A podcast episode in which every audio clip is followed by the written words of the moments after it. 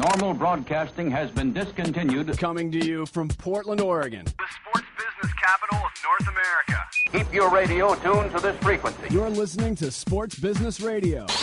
Now, your host, I tell you, I've never seen anything like that guy. Brian Berger. Well, thanks for checking out the only show in the country dedicated to covering the business side of sports. Happy New Year. In segment three, we're going to give you some of the TV numbers from several big sporting events that took place this week. From the Patriots Giants triple cast on CBS, NBC, and the NFL network to the ratings for the New Year's Day bowl games, we have the numbers for you. Heck, there's even some positive TV numbers for the NHL for the first time in years. We'll get to that in segment three. In segment four, Sports Sense, Bill Polian. He's the president of the defending Super Bowl champion Indianapolis Colts. Under Polian's leadership, the Colts have blossomed into one of the best organizations in all of sports. We'll catch up with Polian in segment four of today's show. Couple of other notes visit my sports business blog or download our podcast on demand at sportsbusinessradio.com. Excuse my voice this week. I got a little uh, bug for New Year's. That's little okay, I'll under the make up for it. Nathan, uh, hopefully you'll uh, carry the load. Uh, Happy New Year, Nathan. Happy New Year to everybody. So, you know, I'm really excited. Bill Polian's a guy I've wanted to have on this show for a long time. He was hired in 1998, and his first key decision he had to make, he had the number one pick in the NFL draft. And if you remember, there was a big debate. Do we take Peyton Manning? Do we take Ryan Leaf out of Washington State? Can you even imagine how the Colts' future would have gone if Polian had made the wrong decision and taken Leaf instead of Manning? Well, you know, everybody bashes Ryan Leaf now, but at the time, Ryan Leaf was as good or as hyped up as Peyton Manning, so it was obviously an excellent decision. And we talk all the time about NFL owners and, and buying an NFL team is the way to go. Well, here is an NF- NFL team that you would want to purchase and be in this situation. Well, and we talk about the stars, Peyton Manning, you talk about Tom Brady with the Patriots, but guys like Bill Polian and Scott Pioli, who's really the architect for the Patriots, those are the guys who put these teams together and have done so largely through the NFL draft. So they've got to have a keen eye for talent. Can't wait to talk to Polian in segment four. Something else I want to talk about on today's show. I am really, really bitter about how the college football bowl season is going so far. It has been the worst bowl season in my memory, and the BCS games are just horrific, and the TV numbers will reflect that. Playoffs, anyone? Yeah. For me, I'll take playoffs and more playoffs every time. We'll talk about that coming up later. Next, headlines. You're listening to Sports Business Radio. We'll be right back.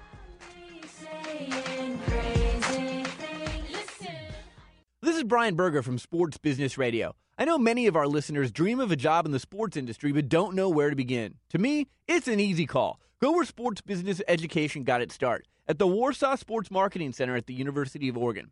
As the first business school in the country to offer undergraduate and graduate programs themed around this multi billion dollar industry, the Warsaw Center offers a unique blend and strong general business training, sports business curriculum taught by industry experts, and rich out of classroom experiences, including real world consulting projects, study tours, and internships. With a strong industry and alumni network and a staff dedicated to accelerating your career, the Warsaw Center has a proven track record of placing students in teams, league offices, corporate sponsors, marketing agencies, sports media, and sports shoe and apparel firms. But like any elite team, there's only a few spots on the roster. To learn more, visit sportsbusinessradio.com for a link to the center's website. The Warsaw Sports Marketing Center. Passion, integrity, and leadership in sports business education.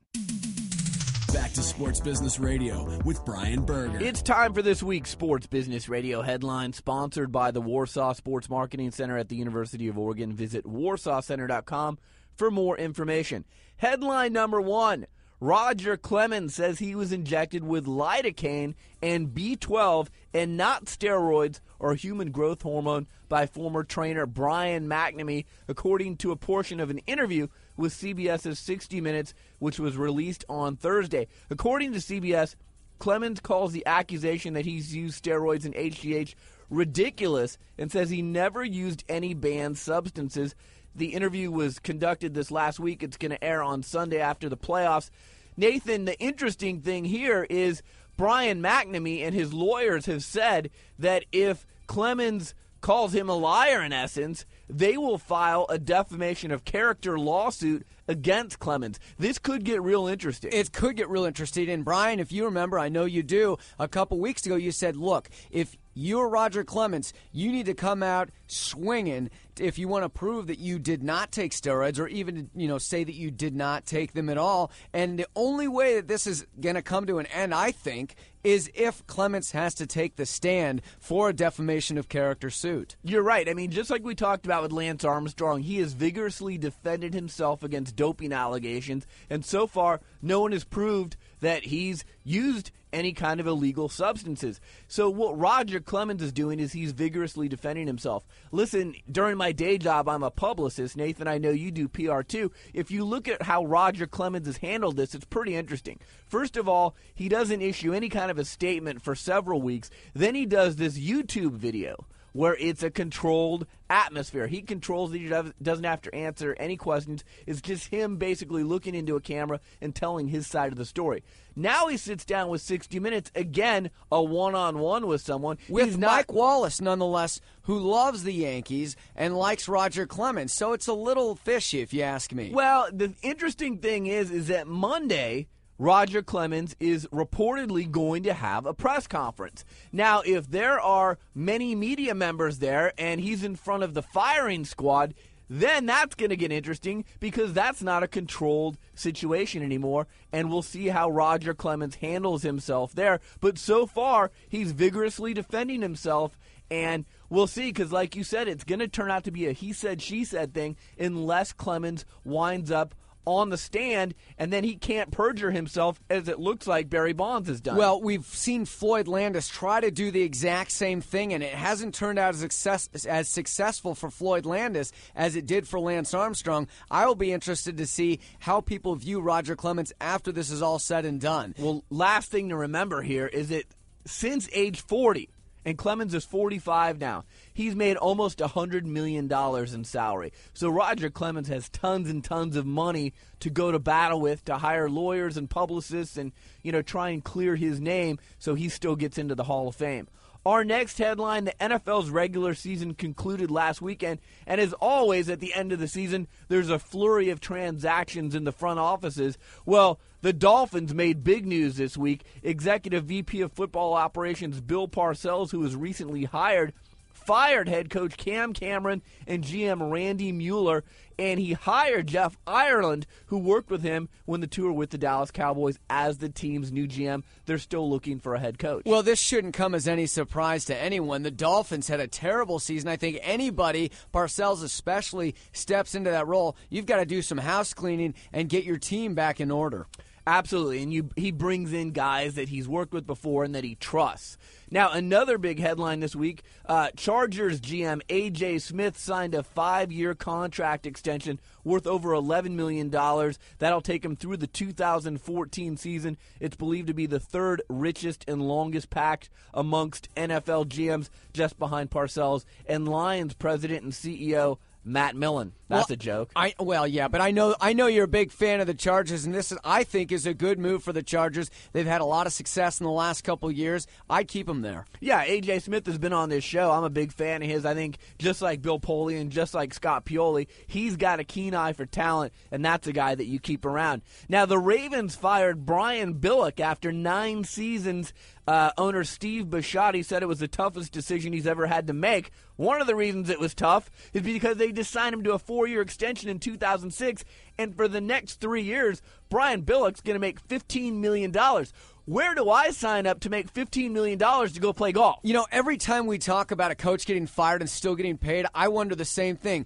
How do I get that gig? I sign a contract extension, and now I'm going to sit down, play some golf, drink some beers, and make 15 million bucks. Mike Nolan will return for the 2008 season as the coach of the 49ers. He has two years left on his current deal, which pays him $1.6 million a year. Bills GM Marv Levy resigned after serving two years in the position. Looks like Coach Dick Jauron will likely gain more authority and possibly more control after Levy's departure. Our next headline. This is a weird one. The Tampa Bay Buccaneers, I was just in Tampa Bay for the holidays, in an attempt to preserve their home field advantage for Sunday's NFC playoff game against the Giants, they've instituted a policy where only fans who have a Florida mailing address can buy tickets to the game.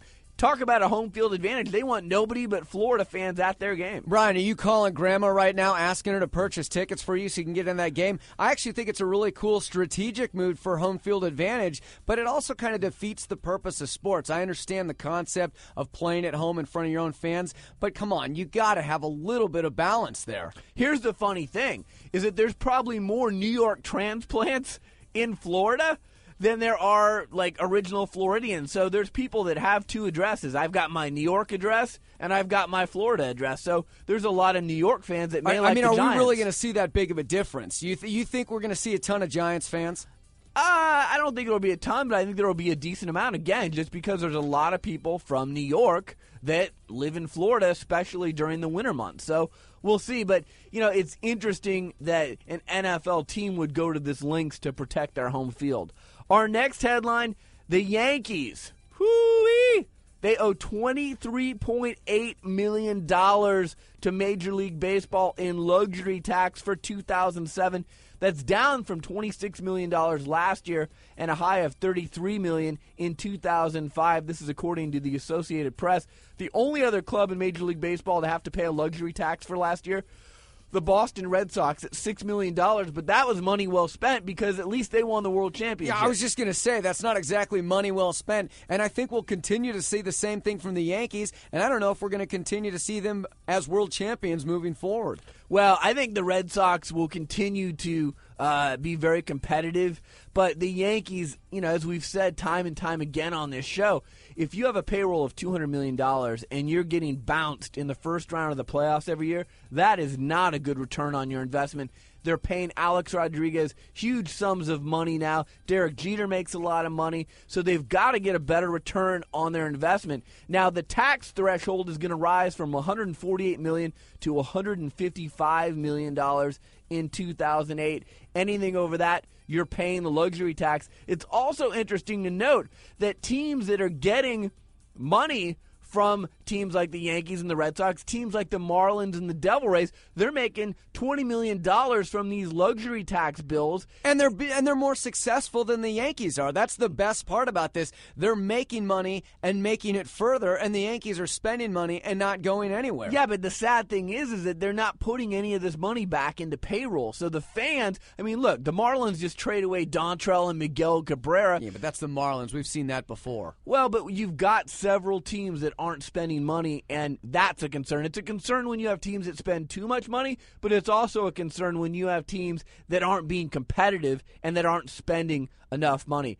Coming up in our next segment, we're going to go over a lot of the TV numbers. You know, there was the Giants Patriots triple cast just amazing TV numbers for that. We'll talk about how the NFL Network decided to show that on free TV.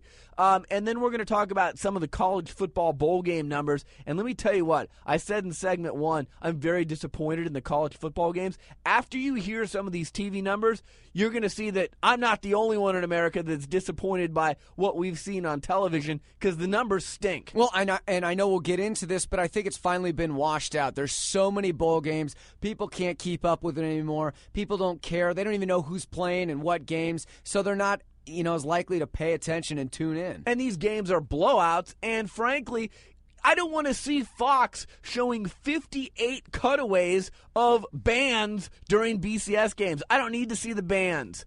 We'll talk about that more next. Coming up on Sports Business Radio.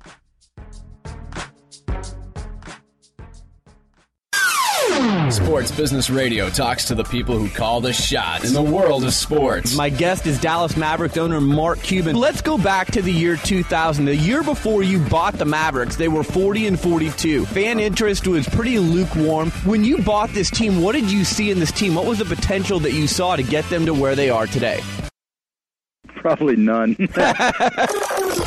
Brian Berger goes one on one with the biggest names. My guest is Dr. Myles Brand, the president of the NCAA. I think the reason why we have a BCS type system in Division 1A and elsewhere we have playoffs is that the schools in Division 1A feel that the regular season is the most important aspect of football. Read the Sports Business blog and listen to SBR on demand at sportsbusinessradio.com. See, I think that's the big thing. Sports Business Radio, Saturday, or online at sportsbusinessradio.com. The website is sportsbusinessradio.com. We are back, and this time of year, there's a lot of sports on TV. But Nathan, really an amazing sporting event that we saw about a week ago at this time. The New England Patriots and the New York Giants. The Patriots going for a 16 0 perfect, undefeated regular season. And we followed the NFL Network story all year long, and this was going to be their real big hammer. This big game that everyone wanted to see, history in the making. And the NFL Network had the hammer of, we've got this game on our network, and it's not on free TV, and we're trying to get the cable companies to pick up the game. And what ended up happening is, and I think it was a good move, Roger Goodell, the commissioner of the NFL, said, you know what? Doesn't look like we're going to get a deal done in time for the game. Let's let all of our fans see this game. Because a lot of fans said, you know what? The NFL is throwing the fans under the bus, so to speak, here in their battle with the cable companies, and we're going to be the ones that lose out. So a last second decision was made for the game to be shown on not only the NFL network, but it was simulcast on NBC and CBS. It was on NBC because they have the rights to prime time over the air NFL games, and CBS broadcasts interconference games in which the AFC team is the visiting team. That's how they got it, and Fox wasn't part of the, the simulcast. But Nathan, the bottom line is this the numbers were huge. Well, the numbers are huge. I mean, an average of 34.5 million viewers watched the game. CBS drew a rating of 15 or drew 15.7 million viewers and NBC drew 13.2. What I personally liked about this is I'm forced to watch NFL games, the ones I want to watch on the networks they're on. Personally, I prefer NBC. This allowed me to choose between NFL Network, CBS, and NBC, and I like watching football on NBC. Well, and for the record, it's interesting. A lot of people took polls. Are you going to watch on CBS? Are you going to watch on NBC? I watched on CBS, and I watched on CBS because the picture was much better than it was on NBC. And I'm not sure why that was. I watched from Florida, but it just looked better on CBS. Now, this was the most watched regular season game since the Kansas City Chiefs played the Dallas Cowboys on Thanksgiving Day in 1995. CBS drew 15.7 million viewers, while NBC drew 13.2 million. The NFL network drew 4.5. Local stations in New York and New England combined for an additional 1.2 million viewers. That's how it was all added up to 34.5 million viewers. It was the most viewed TV program since the Academy Awards on February 25th. So not only was it a huge sports program, but it was one of the most watched TV programs of any TV program all year long. Well, yeah, and just to put the numbers into perspective, compared to other games with the Patriots this season, the four most viewed NFL games this season involve the Patriots, of course. October 14th against the Cowboys, 29.1 million, and then November 4th against the Colts, 33.8 million. So this still just blew it out of the water by another million people tuned into this game to see it happen. The game I want to see, and I think everyone wants to see this game, is in the AFC Championship, I want to see the Patriots and the Colts matched up against each other again. I think that would be well. And a we saw a great huge game, last year against the two of them, right? And that got huge numbers. So we'll see. But you know, this will be interesting to see. What does the NFL Network do now? They don't have any live games again until next November. Really, they've got no hammer to force the cable companies to get a deal done. As I've said a million times on the show, I think a deal only gets done when the NFL says to the cable companies, we will give you part ownership of the NFL network. Once they have a vested interest, then maybe a deal gets done. Now, let's talk about some of the college football bowl games. Fox earned a 7.9 Nielsen rating for the Allstate Sugar Bowl featuring Georgia and Hawaii. That was down 11% from the thrilling Boise State Oklahoma Fiesta Bowl last year, which aired in prime time on New Year's Day. Georgia won the Sugar Bowl in a 41 10 blowout. Um, you know, again, there's a trend here, Nathan. If you go on and, and talk about the Rose Bowl, uh, that was down 17% from last year's USC Michigan matchup. USC Illinois, it was a blowout and really a lot of people tuned out of the game by halftime. Well, I think what was happening, and it happened with me too, is there's a lot of bowl games on, so I'm switching back and forth. I want to see what are the close games, and there just weren't any close games to really tune into and get into at the end. I mean, Boise State last season was one of the best college football games I've seen, and like I said in earlier segment, I think there's so many bowl games, so many teams. You got you got teams that are six and six playing in bowl games against teams that are 11 and two. I just don't think that you're going to get good matchups that way. Fox earned a 3.4 rating for the AT&T Cotton Bowl featuring Missouri and Arkansas. That's down almost 13% from last year. And then uh, CBS's coverage of the Texas Tech Virginia Konica Minolta Gator Bowl earned a 2.7 rating. That's down 34% from last year. So, as you can see, there's a trend here. All the bowl games are down. They're not competitive. There's too many bowl games. And frankly, I think Fox's coverage stinks. I don't need to see 58, and that's how many cutaways they showed 58 cutaways in the Oklahoma West Virginia Fiesta Bowl game to the bands. I mean, their coverage makes no sense, and then these games are non competitive. That doesn't help things either. Now, before we wrap this segment, I'll tell you, I rip on the NHL all the time, but the one thing I did watch on New Year's Day was the Winter Classic. Uh, that was the AMP Energy Winter Classic. It was a great game, played outdoors, Ralph Wilson Stadium. 71,000 people attended the game. And Nathan, it got good ratings. There was snow falling. Sidney Crosby uh, won the game in a shootout for the Penguins, and it was the best game on TV for the NHL since February of '96. Well, like you said earlier, Brian, this is hockey. It's supposed to be outside. It's supposed to be cold. It's so much more believable, even on TV when you're seeing it in a big stadium. It's snowing outside. If I'm watching a hockey game in Anaheim when I know it's 75 degrees, it's indoors, it just doesn't have the same appeal. Well, I think if the NHL was smart, seriously, they would think of playing more of their games outside, especially during the cold months, because you're going back to your roots. And I think at the very least, they need to make this New Year's Day game a tradition and do this every single year because you saw this year it worked and it got the average fan who is flipping through the channels watching college football games to switch over and go, hey, look at them. They're playing in a snow flurry. That looks pretty cool. Oh, it's really cool. It's just like Thanksgiving Day NFL. They should make hockey New Year's Eve. Coming up next. Bill Polian, the president of the defending Super Bowl champion Indianapolis Colts. You're listening to Sports Business Radio. Hi, this is Brian Berger, host of Sports Business Radio. When I'm looking for a place to have dinner with family, friends, or business associates, there's only one restaurant on my list Morton's the Steakhouse, the best steak anywhere. In its 28th year in business, Morton serves only the finest quality foods, featuring USDA prime aged beef, fresh seafood, hand picked produce, and decadent desserts prepared to perfection.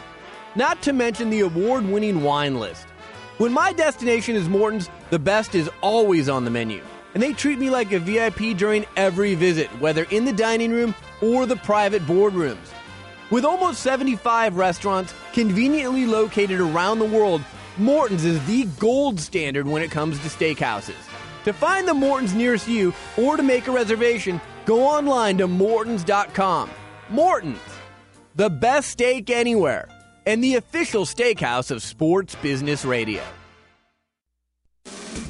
One on one with those making the big time decisions that impact your sport. This is Sports Sense on Sports Business Radio. Sports Business Radio. My guest is Bill Polian. He's the president of the NFL's Indianapolis Colts. He's a five time winner of the league's Executive of the Year award. Bill, I know you're very busy this week. Thanks for making some time to join us. Glad to do it.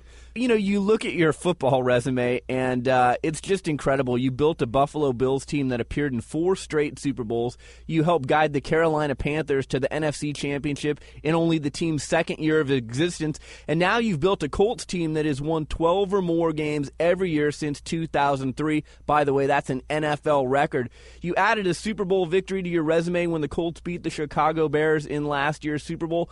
How sweet was it to finally climb to the top of the mountain after being so close previously? Well, it obviously it's always very nice to win, and um, it's um, it's great to uh, have the ultimate experience I joked with the commissioner when I got on the on the podium for the victory presentation that um, you know I didn't know what to do up there because I'd been in the other locker room so long. Ah, uh, gosh. But uh, uh, yeah, I felt best for all of the people here in this organization who, you know, had not had a lot of success over time, and and and we we we've come in and had really pretty quick success. Um, we were 13 and three our second year here, and then and then failed to make it to the big game for for a period of time. So I really felt good for them that it, that that they finally got the opportunity to to feel like it what it was like to get there. I'd been there before.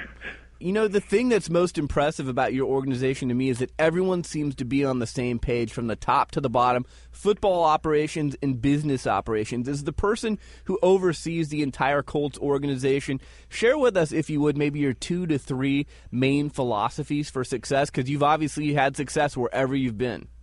Well, I think the first thing you have to recognize is what it takes to win is simple, but it isn't easy.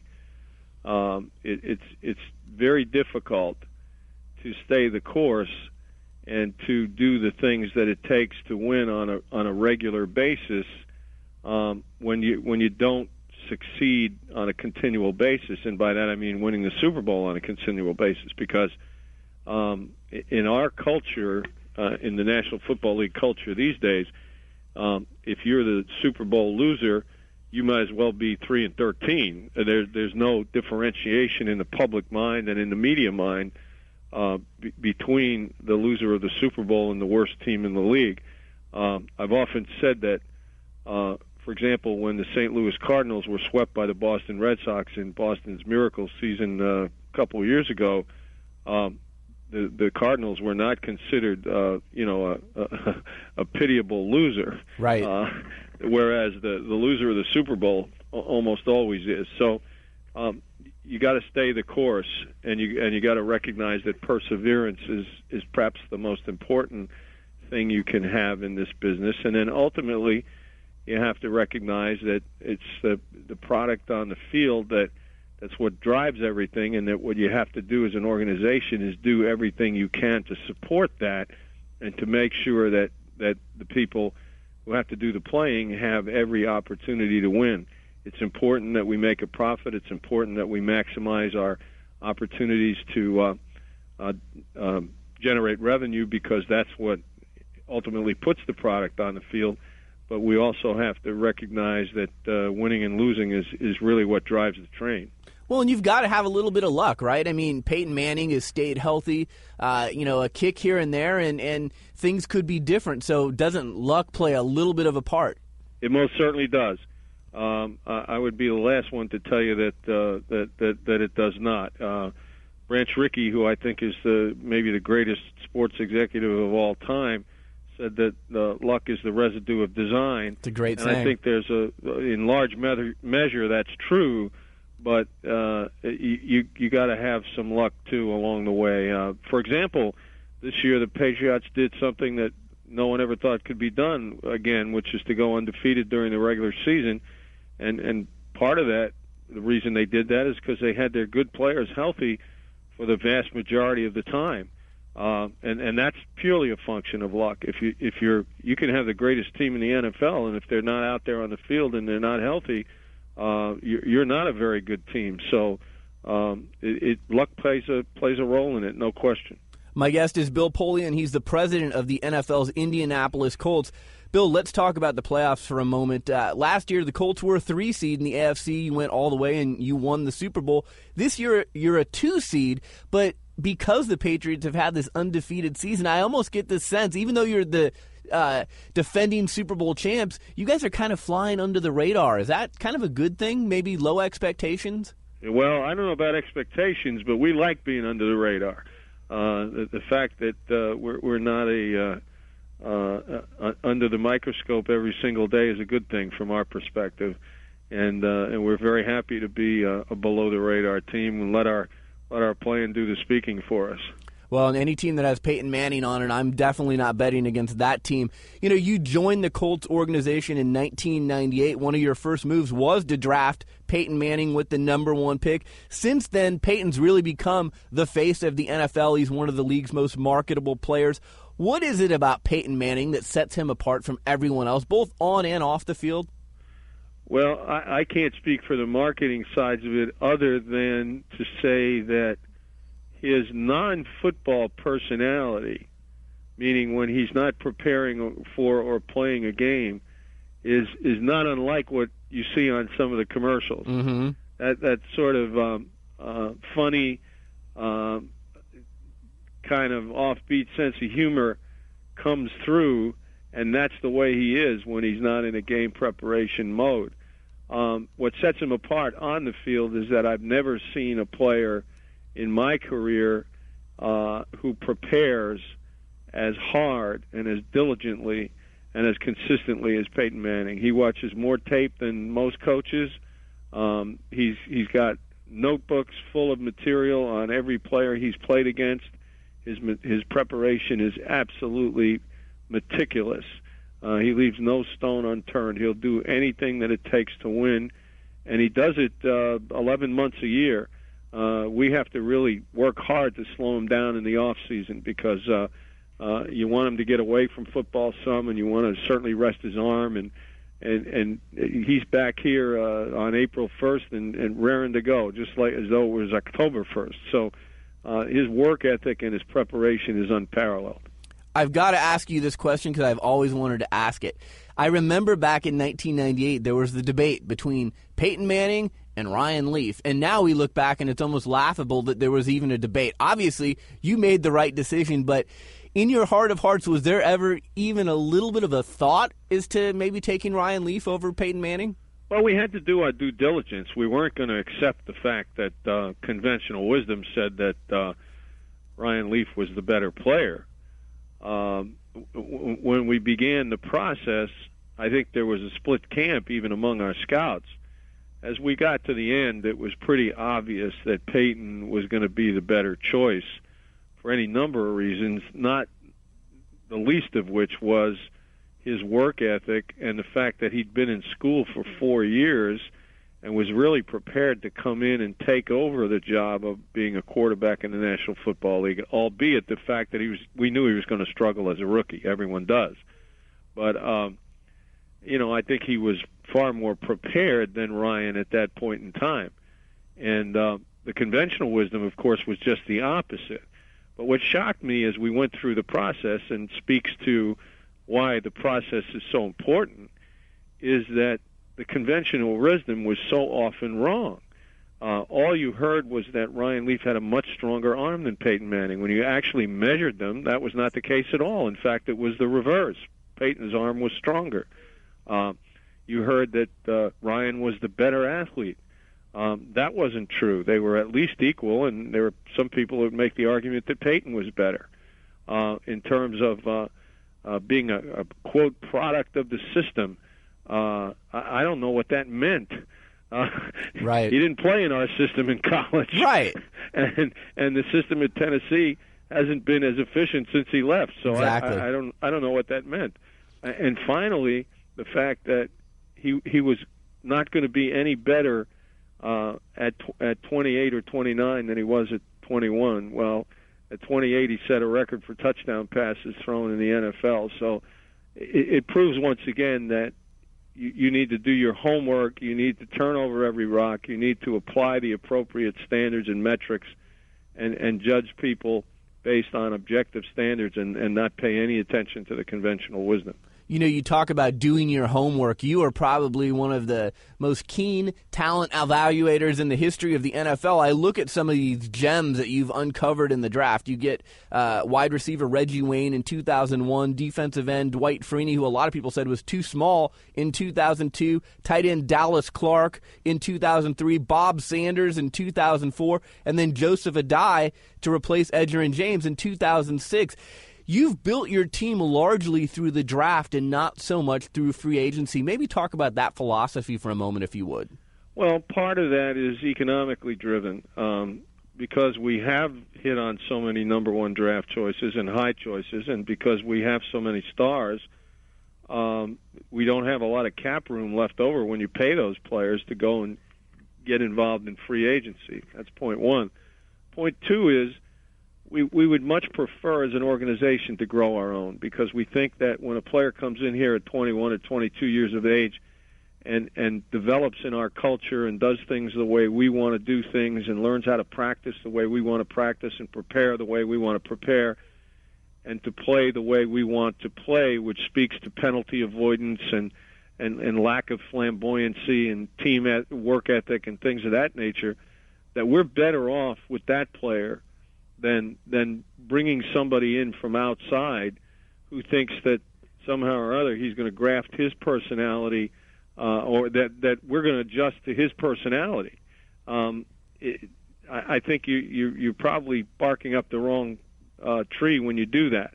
Now we've had some limited success in free agency. Brandon Stokley comes to mind uh, as a player that really was a came in here as a free agent and contributed. But we've had um, probably little or no success with high ticket free agents.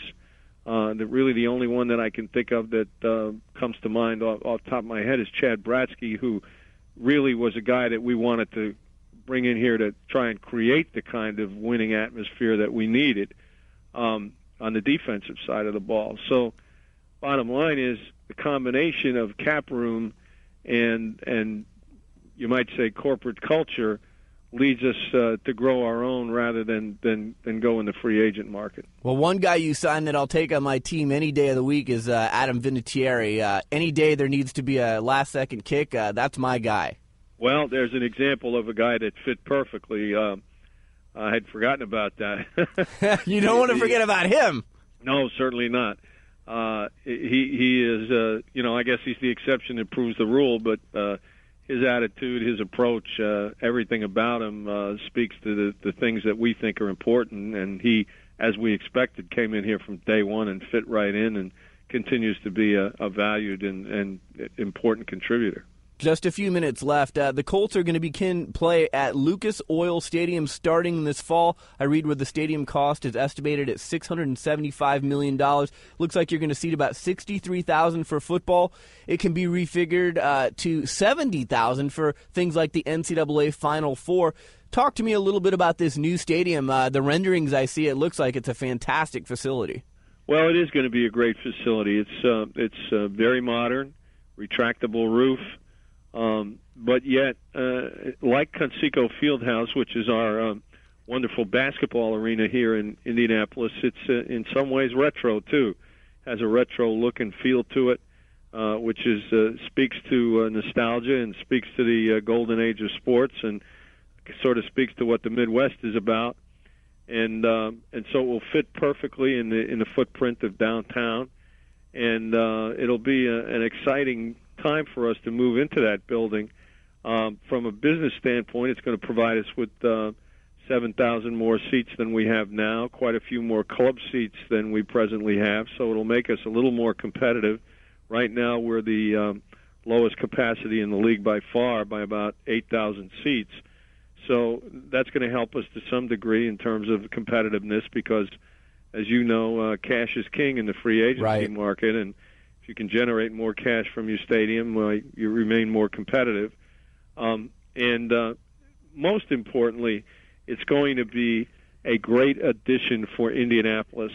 Um, it frees up the uh, area right now that is occupied by the RCA Dome to become convention center space, and that's going to help us add conventions that we lost in the past because our space was too limited to accommodate them and believe it or not, we are a very um, uh, frequent and good convention uh, uh, site. People like to come here, and uh, so we needed the convention space. Secondly, it's allowed us because of uh, our proximity to the NCAA offices, which are about uh, 20 blocks from where I sit right now, um, to work a deal with them whereby we will have a major NCAA event uh, in the building, whether it be women's Final Four, men's Final Four, uh, uh, regional finals, uh, NCAA convention, things of that nature.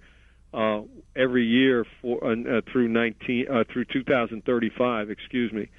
So um, it will be an important site, uh, and particularly for the men's Final Four. And there are lots of people in the basketball community who uh, who have said the Final Four to be in Indianapolis every year. Well, that's not feasible, but this building allows us to host it on a regular basis uh, going forward, and we're going to do that, and and that's that's a real positive. Uh, it's also capable of hosting national political conventions and events of that type. Uh, we've been in the running for some of those in the past and haven't had a building big enough and modern enough to handle it. So I think that's something that's uh, on the horizon. So in the end, it turns out to be a win-win both for the Colts and for the city and and a boon to the economy of the city. And uh, but of course, from our perspective, uh, we're looking forward to moving into it next year. Bill, last question. Uh, you've had an incredible career thus far. What are you most proud of? Gosh, I, I'm not one on you know who's big on on, on retrospectives. Um, uh, I guess I'll do that whenever I retire, which Sure. isn't going to be anytime soon. Uh, but I guess the, con- the consistent winning over time, probably. If you ask me to pick one thing, our teams have have been competitive uh, and and consistent winners over time, and and I think the quality of of the people. Uh, which doesn't speak to me; it speaks to their quality. But the quality of people we've had, you know, the the Bruce Smiths, the, the Thurman Thomases, the Jim Kellys, the Marv Levy's, the Tony Dungy's, the Peyton Mannings, the Marvin Harrisons. Uh, you know, they're they're all great people as well as Hall of Fame players. So, um, uh, you know, you can't help but but feel good about that. And I, I feel that that's not my doing. I'm just very blessed to have been associated with people like that. I will um, have spent the bulk of my career. Um, however much longer it goes with uh, with two Hall of Fame coaches, Marv Levy and Tony Dungy. You don't get any luckier than that. Now that's tremendous, Bill. That's all the time we have. Guests appearing during our Sports Sense segment will be treated to the gold standard of all steakhouses, Morton's the steakhouse, the best steak anywhere. For the Morton's nearest you, go online to mortons.com. Bill, again, I've wanted to have you on the show for a long time. I'm a big admirer of yours, and I wish you the best of luck in the NFL playoffs this year. Well, thank you very much. It's been a pleasure being with you. You take care. You're listening to Sports Business Radio. We'll be right back.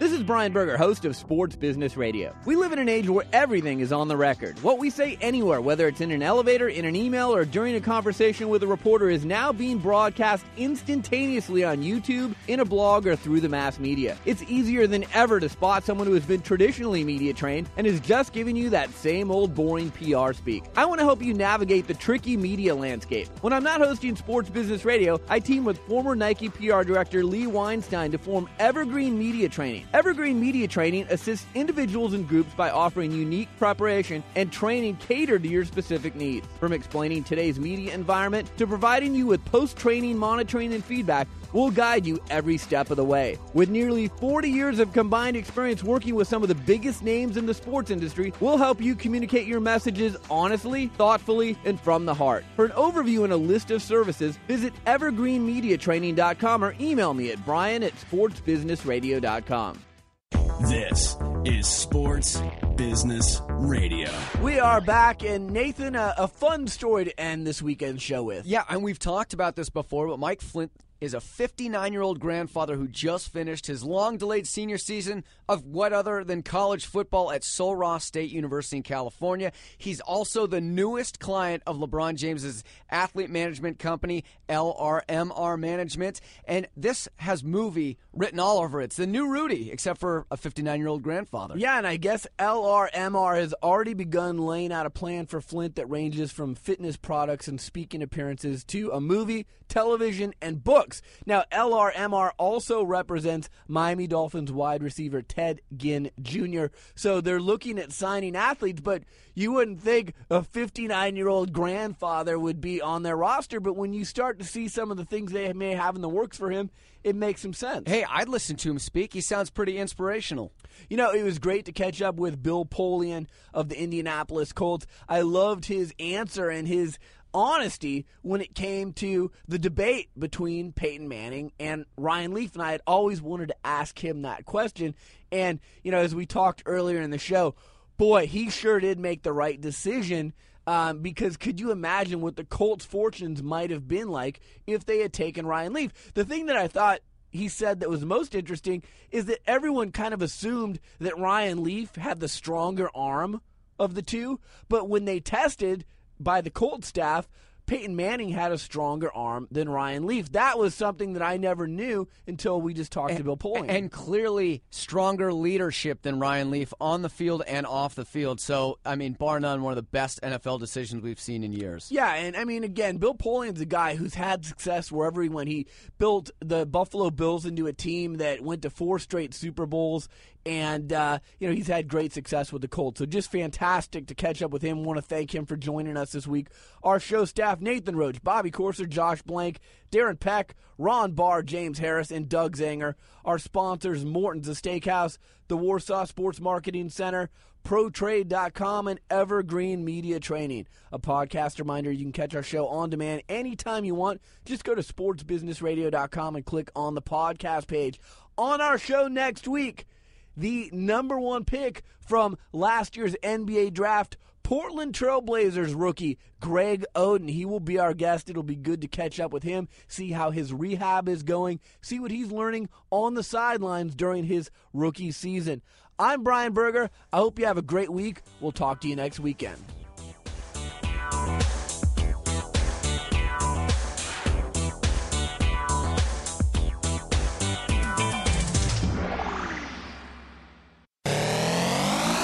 Sports Business Radio talks to the people who call the shots in the world of sports. Robert Sarver, the owner of the Phoenix Suns. When people come to a Suns game, what kind of an experience do you want it to be for them? We want them to be entertained from the time they walk in to the time they leave. The co-owner of the Sacramento Kings, Gavin Maloof. Gavin, thanks for joining me. My pleasure, Brian. How are you? Dr. Myles Brand, the president of the NCAA. Sports Business Radio. Saturday. That's why you're a smart business person. Or at sportsbusinessradio.com.